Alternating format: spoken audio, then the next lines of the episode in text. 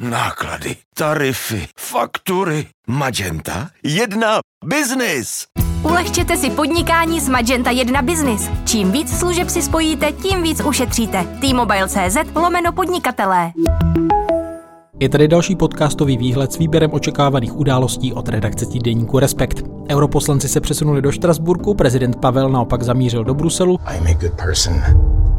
That is who I am. Vyšla čtvrtá řada seriálu Barry a do kin se vrací I had sex with him for about a year and a half. základní instinkt. Podnětný poslech vám přeje Štěpán Sedláček.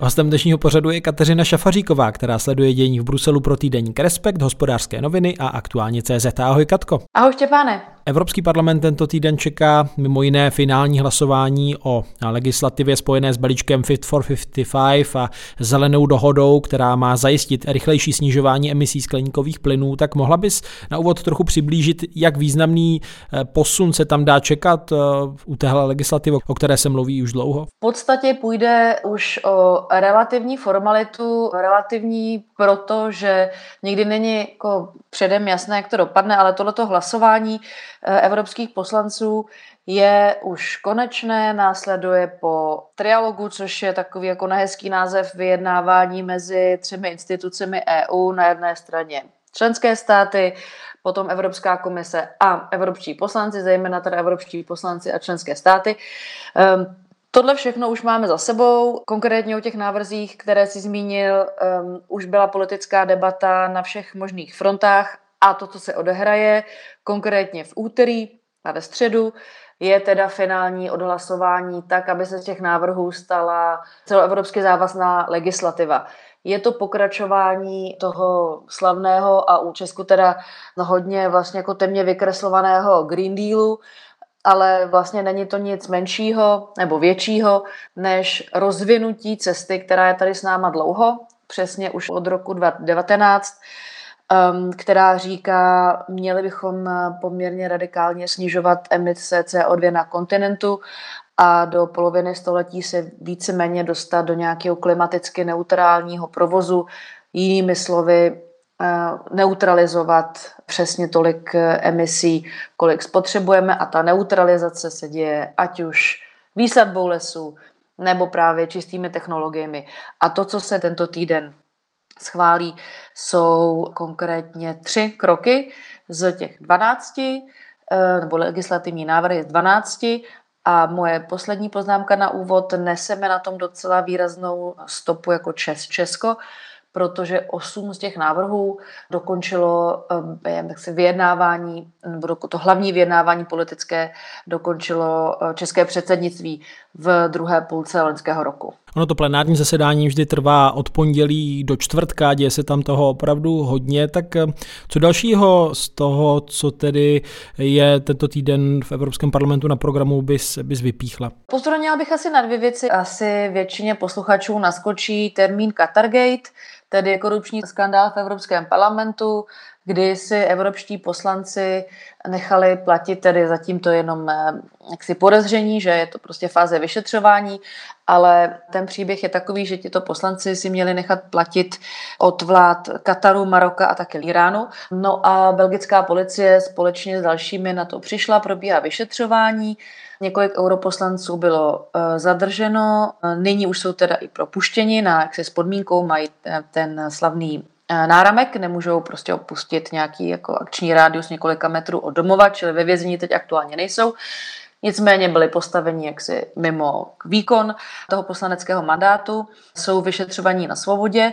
No a vlastně jeden z důvodů, proč k tomu došlo, k tomu skandálu, je, že Evropský parlament má velmi laxní pravidla, pokud jde o komunikaci s různými lobbysty a tak dále. A eh, předsedkyně Evropského parlamentu Roberta Mecola navrhla nějaký set opatření, jak tomu zabránit, byť samozřejmě a priori se ozvala spousta lidí v té dobré víře, že lepší pravidla nezabrání tomu, když někdo chce prostě páchat nějakou ilegální nebo neetickou činnost, tak to prostě bude dělat, nebo cestu si vždycky najde. Ale Ehm, ta pravidla prostě nějakým způsobem omezující jak teda vstup lobbystů přímo fyzicky do Evropského parlamentu, anebo to, kdy můžou sami bývalí europoslanci se stát oficiálně zaregistrovanými lobbysty v Evropském parlamentu, tak eh, ten set pravidel, jak jsem říkala, který navrhla Roberta Mecola, tak by měli europoslanci teď právě na této plenárce schválit, takže to bude možná krok nějakým eh, k nějakým jaksi uh, férovějším zítřkům uvidíme. Um, to je jedna věc, kterou bych vypíchla. Je to teda tak, že oni si můžou vlastně europoslanci sami uh, změnit nějak pravidla fungování, nebo to nějak ještě řeší s komisí? To mě jenom zaujalo, jak to, jak to probíhá tohle. Tohle je klasický, vlastně v českém kontextu bychom, tomu, bychom to nazvali jednací řád. Je to klasický jednací řád takže sami o sobě rozhodnou europoslanci podobně jako ve sněmovně si jako jednání, projednávání těch jednotlivých legislativních návrhů i nějaký jako jiný politický režim, celkově ten život ve sněmovně taky vlastně odhlasovávají sami poslanci. Takže v tomto smyslu to bude jenom eh, Evropský parlament. Samozřejmě, že o tom byla debata i mimo tuhletu instituci, ale to pravomocné rozhodnutí, jak to bude dál, eh, co se právě třeba bude týkat eh, vstupu bývalých europoslanců dovnitř do parlamentu, tak to se rozhodne jenom Evropský parlament. A dneska, nebo přesně řečeno tento týden na té plenáce by k tomu měl si učiněn poměrně zásadní krok, pokud samozřejmě na poslední chvíli si nezmění pořad schůze poslanci a neřeknou si, že ještě potřebují víc času aby jako projednali nějaké detaily, ale v každém případě to mají ten, ten, tentokrát na programu. No a tou, tou druhou eh, debatou, eh, bodem na programu? Mm, druhý bod na programu je vlastně lidsky zajímavý, jakkoliv cynicky to může ode mě znít a je to samozřejmě jako tragická, uh, tragická věc a sice Poslanci proberou únosy ukrajinských dětí do Ruska. E, proč to proberou? Protože prostě to je, jak to nazvala předsedkyně Evropské komise Ursula von der Leyen, nejodpornější z představitelných zločinů prostřed Evropy 21. století. Já osobně s, tí, s tím souhlasím, nebo myslím, že nejsem sama. Ten fenomén už je relativně známý, tedy to, že z těch eh, okupovaných území anebo z dobitých měst uh, ruští vojáci a tak dále, obecně prostě ruské síly uh, odvezli nebo unesli už, mluví se o rozhodně desítkách tisíc, některé jako části ukrajinské státní zprávy mluví až o několika stovkách tisíc ukrajinských dětí zavlečených do Ruska vlastně k převýchově. Je to věc, která, jak jsem říkala, je samozřejmě tak si pro rodiče těžko představitelná. Jsou to prostě příběhy o obrovské osobní tragédie, ale zároveň se o tom vlastně docela málo mluví. Mám pocit, že jak teda v Česku, tak, nebo obecně na, řekněme na, na ve středu a východě Evropy, eh, tady se zaspekulují, že to trošku souvisí s menším zastoupením žen eh, v eh, těch daných zemích v médiích protože možná, že prostě může, teď se asi dopouštím, dopouštím nějaký jako kliše nebo předsudků, ale řekněme to mužské vedení médií víc zajímá ten velký globální pohled typu zbraně, munice, taková takoby ta tvrdá válka, což je bez pochyby legitimní pohled, ale tady, tady to znamená v belgických, ve francouzských, v německých, v britských médiích vnímám to téma dětí takhle ilegálně zavlečených do Ruska, ukrajinských, um, daleko víc, je to víc pokrýváno a reportérsky řešeno daleko víc. No a proč se to dostalo na půdu Evropského parlamentu? Jednak proto, že to samozřejmě eh, europoslankyně, europoslance zajímá.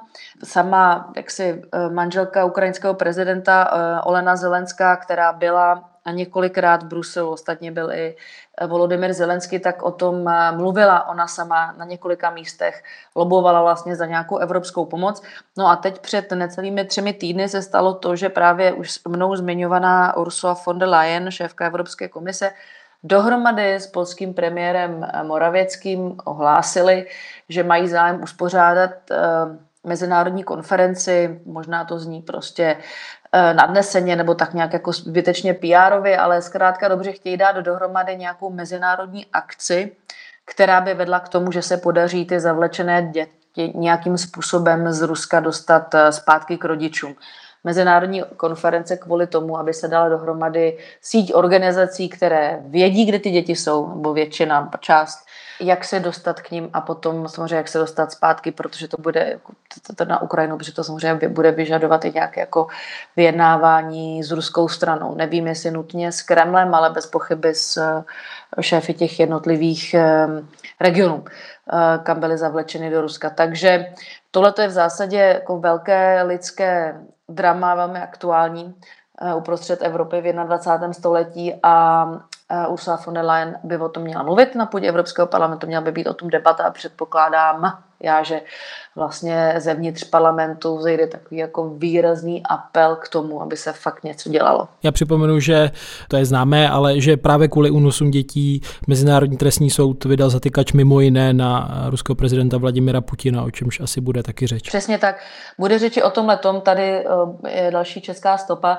Když už jsem ji zmínila na začátku v případě zelené politiky, tak ehm, česká eurokomisařka Věra Jourová bude tento týden ke konci, to znamená čtvrtek, pátek v Hágu, kde je sídlo Mezinárodního trestního soudu a ona tam pojede jakožto místo předsedkyně Evropské komise zodpovědná mimo jiné za právní stát, tak tam pojede řešit vlastně jak to vypadá s eh, dalším jaksi, vyšetřováním těch válečných eh, zločinů na Ukrajině a, a, a co dál. Zkrátka dobře k tomu, aby se ti pachatele toho zvěstva dostali před Mezinárodní eh, trestní soud. No už jsme zmínili, že europoslanci jsou tedy na plenárním zasedání, to znamená, že se přesunuli z Bruselu do Štrasburku, kde je to druhé sídlo Evropského parlamentu. Já jsem zaznamenal, že kvůli energetické krizi právě v souvislosti i s válkou na Ukrajině a hledání úspor se eh, přirozeně taky znovu vyrojila ta kritika přesouvání parlamentu mezi Belgií a Francií, což není tedy zdaleka poprvé, tak eh, posunula se tahle debata za tebe někam? Asi stojí za to připomenout, že ono zrušit to stěhování, to není v moci Evropského parlamentu, to se netýká nějakého jednacího řádu, ale je to na členských státech a konkrétně tedy hlavně Francie, která stojí o to, aby tam ten parlament byl. Tahle ta debata probíhá uh, už minimálně 20 let docela intenzivně. A ano, jak správně říkáš, není to na samotných europoslancích, je to na členských státech rozhodnout. To znamená, že je věc jednomyslného souhlasu lídrů EU, to znamená prezidentů nebo uh, předsedů, předsedkyní vlád. A asi tedy neřeknu nic překvapivého, že dokud eh, bude potřeba jednomyslnost, tak velmi pravděpodobně Francie nebude souhlasit s tím, aby, se, jako aby skončilo to druhé sídlo um, Evropského parlamentu ve Štrasburku, nebo vlastně ta hlavní plenární část, ta hlavní plenární místnost je právě ve Štrasburku. Francie si to prosadila, a hájí to dokonce v době covidu, kde bylo uh, omezeno um, jednak tedy samozřejmě cestování hlasování, ale i zasedání, jako hromadné zhlukování lidí a tak dále. Europoslanci se ostatně jako řada lidí v jiných profesích scházeli dominantně v tom onlineovém prostoru a tak tedy ve Štrasburku prostě nebyla ani, nebyla ani noha, bylo pusto prázdno, no, tak um, Štrasburská radnice samozřejmě přišla o část příjmu, uh, které generují tamní hotely a tak dále, restaurace tím, že tam vždycky na ten jeden týden v měsíci najednou přijede několik, eh, dohromady několik tisíc eh, lidí víc, tak eh, Štrasburská radnice se dokonce brání tak jako žalobou, respektive tedy chtěla vlastně kompenzaci buď po Evropském parlamentu nebo potom po francouzské vládě a je ochotná až jít tedy na úroveň žaloby za ušlý zisk kvůli tomu, že tedy Evropský parlament nebyl schopen vlastně dodat to, co jako dodává celoročně. Takže to je téma, které jak se prochází minimálně tady v regionu Alsaském, eh, ve té francouzské politice až do, těch, do těchto jako konkrétností. Je proti tomu vlastně velký odpor proti té vidině, že by Evropský parlament to, tohleto jedno sídlo přišel. No a samozřejmě jakýkoliv zatím tedy francouzský prezident stál na straně toho svého regionu a, a hájil v tomto smyslu právo. Francie to považuje za součást eh, jako důkazu toho, že EU je v zásadě tak trochu eh, francouzský projekt, že ačkoliv sami evropští poslanci chtějí, aby ten stěhovací cirkus, jak se tomu někdy říká, aby skončil, tak, eh, tak zkrátka dobře, dokovat tu bude platit ta jednomyslnost, tomto smyslu povinnost konsenzu o sídle Evropského parlamentu, tak se pravděpodobně nic nestane. Takže ano, kritiky možná bude přibývat oprávněné, protože je to v mnoha směrech jaksi iracionální um, režim, ale neočekává nik, nikdo Eh, ani tento týden, ani tento měsíc, ani tento rok nikdy vlastně v dohledné době neočekává žádnou změnu v tomto směru. Emmanuel Macron patří eh, k té řadě francouzských prezidentů, kteří to eh, podporují. A propo v aktuálním čísle Respektu právě o Emmanuel Macronovi, ne tedy o Evropském parlamentu, ale o jeho politice a zahraniční politice, najdete dva texty, právě jeden od tebe, Katko, a druhý od Tomáše Lindnera. No ale když se vrátíme do Bruselu, tak eh, tam tento týden zamíří český prezident Petr Pavel, eh, konkrétně ve středu večer by měl eh, dorazit na první oficiální návštěvu v roli české hlavy státu, tak co ho tam čeká? Čeká ho tam, nebo tady, protože spolu mluvíme já tady z Bruselu, tak čeká ho tady um, takový jakoby standardní program, uh, což nemyslím nějak hanlivě, prostě konstatování faktu, že co by pr- jako nově zvolený prezident České republiky, tak se potká s vedením všech těch klíčových institucí, které tady sídlí a jejichž tedy těmi spolky Česká republika je členem, to znamená vedení Evropské komise, vedení Evropského parlamentu, vedení tedy Evropské rady, potká se s Charlesem Michelem, No a zároveň se potká s vedením Severoatlantické aliance, konkrétně s generálním tajemníkem NATO Jensem Stoltenbergem a šéfem vojenského výboru NATO vlastně jemuž eh, Petr Pavel v té své bývalé roli právě taky předsedal, takže se v podstatě bude podívat do práce svojí bývalé, abych, abych tak řekla.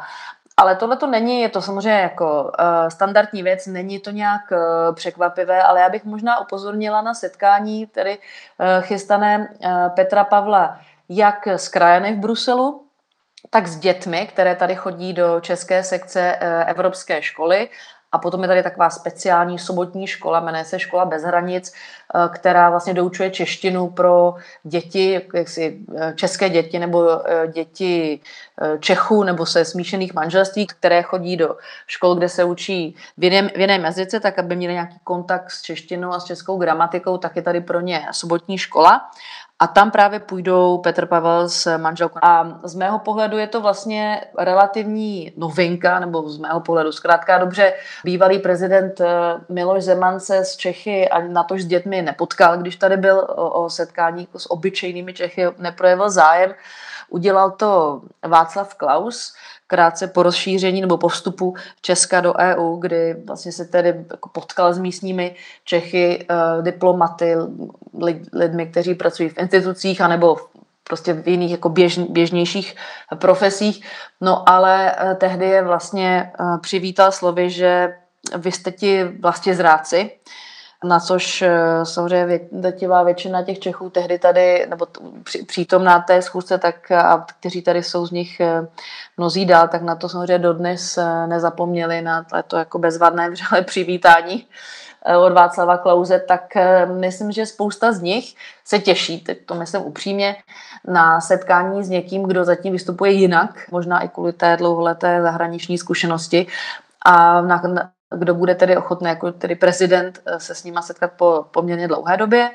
A v případě těch eh, českých dětí to bude vůbec poprvé, že za nimi přijede, přijede prezident. No a když jsi zmiňovala ty bývalé prezidenty, tak přidám jednu aktualitu. Ex-prezident Miloš Zeman tento týden ve středu zahájí činnost v nové kanceláři, ne tedy v Bruselu, ale v Jaselské ulici v pražských Dejvicích, kde měl úřadovat jednou týdně, ale to je na jinou, na jinou debatu, na jiný rozhovor. Tak když se ještě díváš na ten itinerář Petra Pavla, tak je tam nějaký specifický signál, řekla bys, který svou první návštěvou chce vyslat? On, když jsem se koukala právě na ten předběžný program, tak vlastně bude řešit klasiku, v to, tu dobrou, dobrém slova smyslu klasiku, to znamená Ukrajinu, bezpečnost, klimatickou změnu a tak dále. Ale z mého pohledu já jsem docela zvědavá, jestli se tady prokáže nebo ukáže jako, řekněme, obhájce nějakých liberálních, progresivnějších hodnot, protože před rokem, když tady v Bruselu eh, Petr Pavel byl na debatě s místními Čechy a komentoval mimo jiné, řekněme třeba postavení žen, ženské kvóty a tak dále, tak už tehdy vlastně vystupoval poměrně jako obhájce většího zastoupení žen ve společnosti a rozšíření těch jejich práv. Potom eh, v době těsně před kampaní a ze začátku kampaně, když byla tato příležitost, tak se jako vyslovil, co by zastánce ratifikace Istanbulské umluvy, tedy eh, sledující potírání domácího a sexuálního násilí na ženách, což v Česku způsobuje že velká dramata a vláda zatím eh, se k tomu nepostavila, spíše neposlala tu umluvu k ratifikaci. A víme dobře, že prostě část koalice se proti tomu postavila, část ministrů se proti tomu postavila tak eh, Petr Pavel tady zjevně stojí na jiné straně. V případě Bruselu jako tady většina členských států nebo většina těch institucí a členských států eh, konkrétně tuto smlouvu tedy ratifikovala. Zároveň vlastně Brusel je v tomto smyslu, Belgie je docela progresivní v těch liberálních právech, abych to řekla takhle jako hromadně. Tak jsem zvědavá, jestli třeba tady se on neukáže jakožto jako výraznější mluvčí těch eh, liberálních hodnot z těch ústavních eh, českých činitelů. Katko, moc krát díky. Hostem podcastu Týdenníku Respekt byla Kateřina Šafaříková. Děkuji moc za pozvání a přeju všem krásný týden. I'm really sorry. I didn't think it would end up like this. I am a good person. That is who I am. You better run Streamovací služba HBO tento týden zveřejnila eh, čtvrtou sérii amerického krimi komediálního seriálu Barry o nájemném vrahovi, eh, kterého jeho práce zavede do LA, eh, kde tedy zkusí vystoupit ze své krvavé zabijácké dráhy a stát se hercem. Ve studiu vítám kolegyni Jindřišku Bláhovou. Ahoj. Ahoj.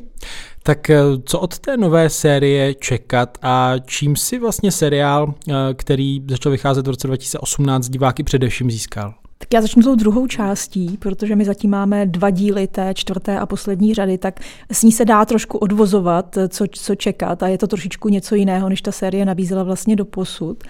A ono, když to mělo premiéru v roce 2018, tak to vlastně Berry vypadal jako neúplně garantovaný úspěch, vlastně taková jako zvláštní premisa na papíře.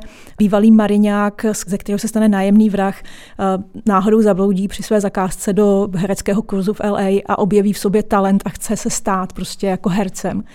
A tohleto ještě v obsazení byla Hejdra, což je tedy mm, bývalý v uvozovkách absolvent Saturday Night Live, takže z, z definice komik, uh, tak se přesunul do úplně vlastně jakoby jiné roviny. Není to tak komediální, ale je to nečekaná vlastně poloha, kde, dokáže, kde umí jako ukázat, že je i dramatický vlastně herec.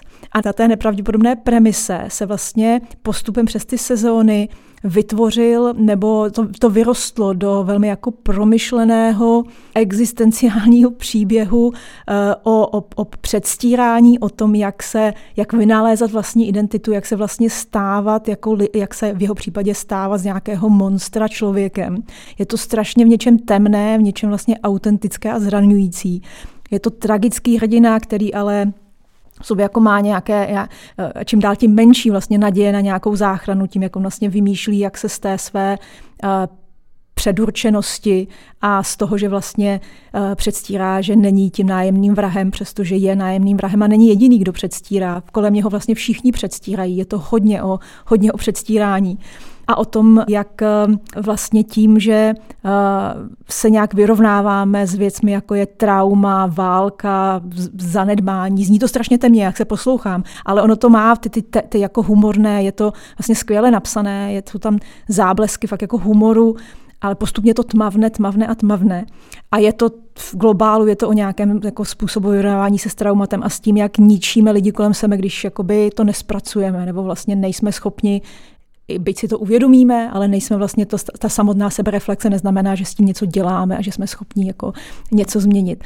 A ten seriál právě dobře balancuje ty tři řady na té hraně té, té temnoty a toho humoru ta, a toho absurdna. Jsou tam jako absurdní momenty, včetně uh, čečenského taky jako uh, gangstera, který představuje takový jako humorný, humorné uvolnění. Opravdu hodně absurdní, Eh, skvěle vlastně napsané, eh, hluboc jako promyšlená, promyšlená figura.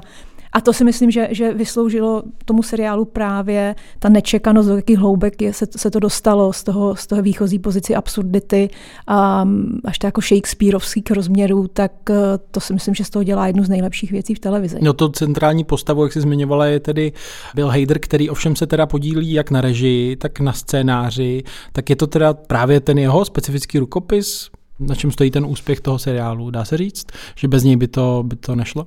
Do velké míry ano, on teda eh, spolupracuje v tandemu s Alekem Bergerem a mají ten svět jakoby hodně pevně v rukou. Je tam právě vidět jeho jako přístup eh, k, k, k absurdnímu humoru, který eh, se podařilo dobře propojit právě s těmi těžšími otázkami té existence a hlavně si myslím, že jeho herecký výkon je něco, co, protože kdo sleduje Saturday Night Live, SNL léta, léta, tak on tam měl skvělé jakoby figury.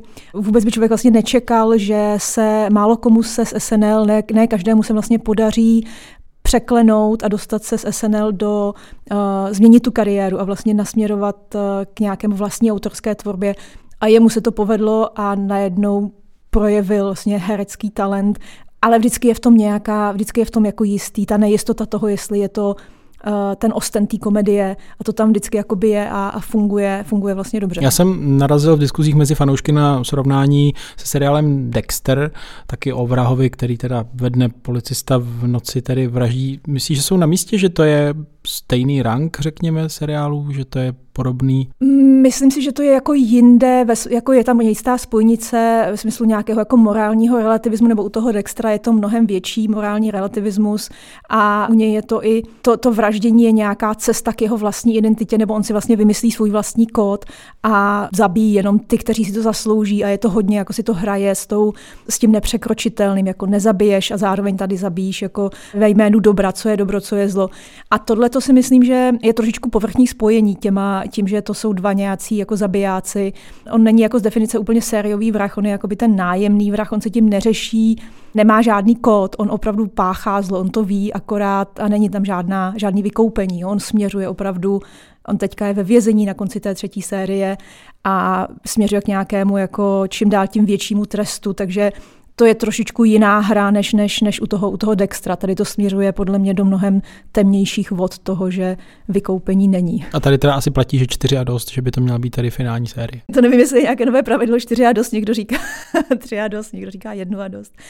Um, ne, tohle je poslední, teda pokud vím, tak se plánu, že tohle je poslední série a je tam vidět, že uh, vlastně se to hodně už uh, odklonil od té komedie a o, to, o té absurdity, když tam jsou ještě pořád záblesky, ale už je to hodně jako temné a uh, myslím, že až překvapivě jakoby temné, tak sama zahraniční novináři viděli sedm z osmi epizod uh, což já jsem neviděla, viděla jsem zatím jenom ty, co byly uvedené, ale jako je, to, je tam posun, je tam prostě nějaká temnota, tak mě bude zajímat, kam se, kam se jim to vlastně podaří jako donavigovat a dovést. There's uh, no smoking in this building, Miss Trammell.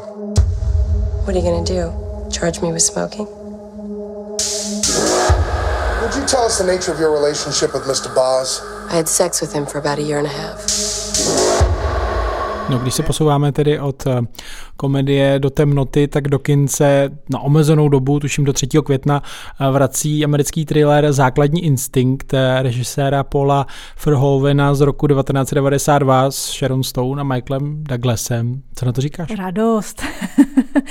ne, tak jako, jako člověk, jako dítě 90. je to film, který jsem viděla prostě ve svých formativních letech a obecně hodně mě baví Paul Verhoeven, jeho, ať už jeho nizozemská část jeho kariéry, nebo pak jeho hollywoodské, zánlivě megalomanské, nepředvídatelné filmy od eh, prostě hvězdné pěchoty přes po Total, Total Recall s Arnoldem Schwarzeneggerem, nebo Robocopa, že jo, Robocop jako vlastně jeden z jeho nejkontroverznějších eh, filmů.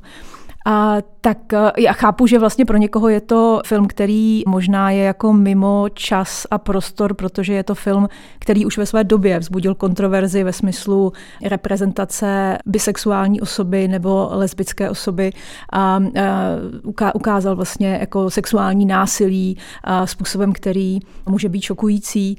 A reprezentace žen na druhé straně plno kritiků dobových to považovalo za prostě feministický manifest. Jo. Ten film je hlavně proslavený tou s nejslavnější scénou hraje Sharon Stone, něm hraje um, spisovatelku, do které se zamiluje uh, vyšetřovatel z oddělení vražd v podání Michaela Douglase a vyšetřuje vraždu uh, prostě nebo smrt rokové hvězdy.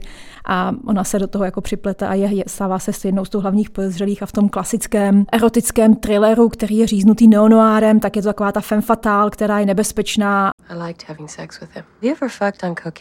A ono se to jako zaplétá, zaplétá a zaplétá. A uh, ta nejslavnější scéna je samozřejmě známá, uh, kdy Sharon Stone ve vyšetřovací místnosti si přehodí nohu přes nohu a je vidět víc, než by mělo být. A to je teda mimochodem potom, když to bylo uvedené na, na video, že jo, tak to jsou ty historky, jak je to ta nejvíc prostě přehrávaná část těch, jak doma byly opotřebované ty videokazety, tak takové okénko jako pro ti, co zažili video. Ten, já to říkám ne z nějaké lascivnosti, ale protože ten film byl opravdu ve své době jednak šokantní, jednak kultovní um, a on byl čtvrtý komerčně nejúspěšnější film v roku 92 budil ty kontroverze, myslím si, že, se, že je bude budit jakoby teď.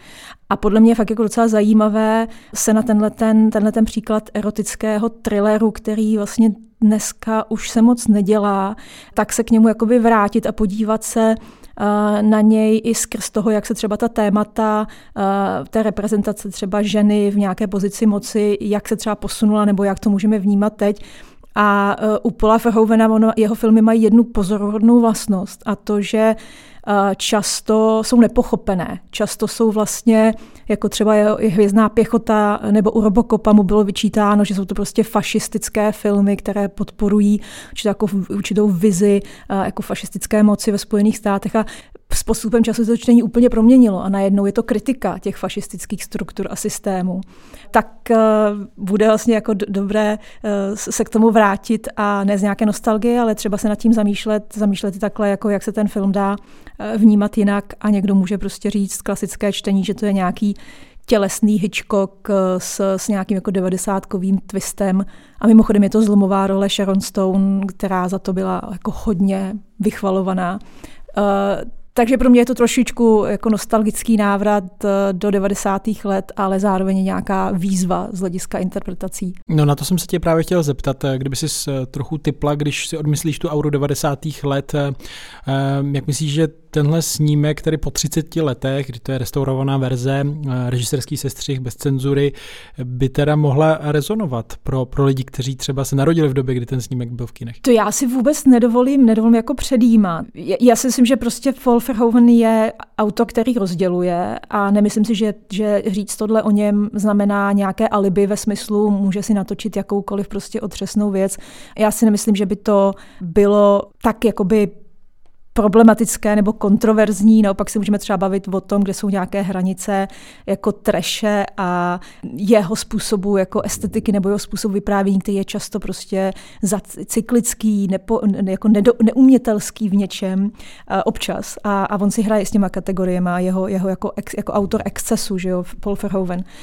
A podle mě to budou spíš lidi číst v rámci jeho jeho kariéry, jako vždycky se najde, může se vždycky najít někdo, kdo bude jako leda co skritizovat, ale uh, spíš uh, pro mě je to zajímavé to vnímat jako ne nějaký ojedinělý výkřik nějakého sexisty, ale fakt jako v rámci té, té dlouholeté kariéry i třeba toho, co natočil teďka v loňském no, předloni Benedettu, eh, taky vlastně svým způsobem jako provokativní film o že jo, propagované to bylo jako, co se děje prostě za, za kláštera uh, lesbické jeptišky, přitom to je film o, o, o víře a o, o jako velmi silných tématech.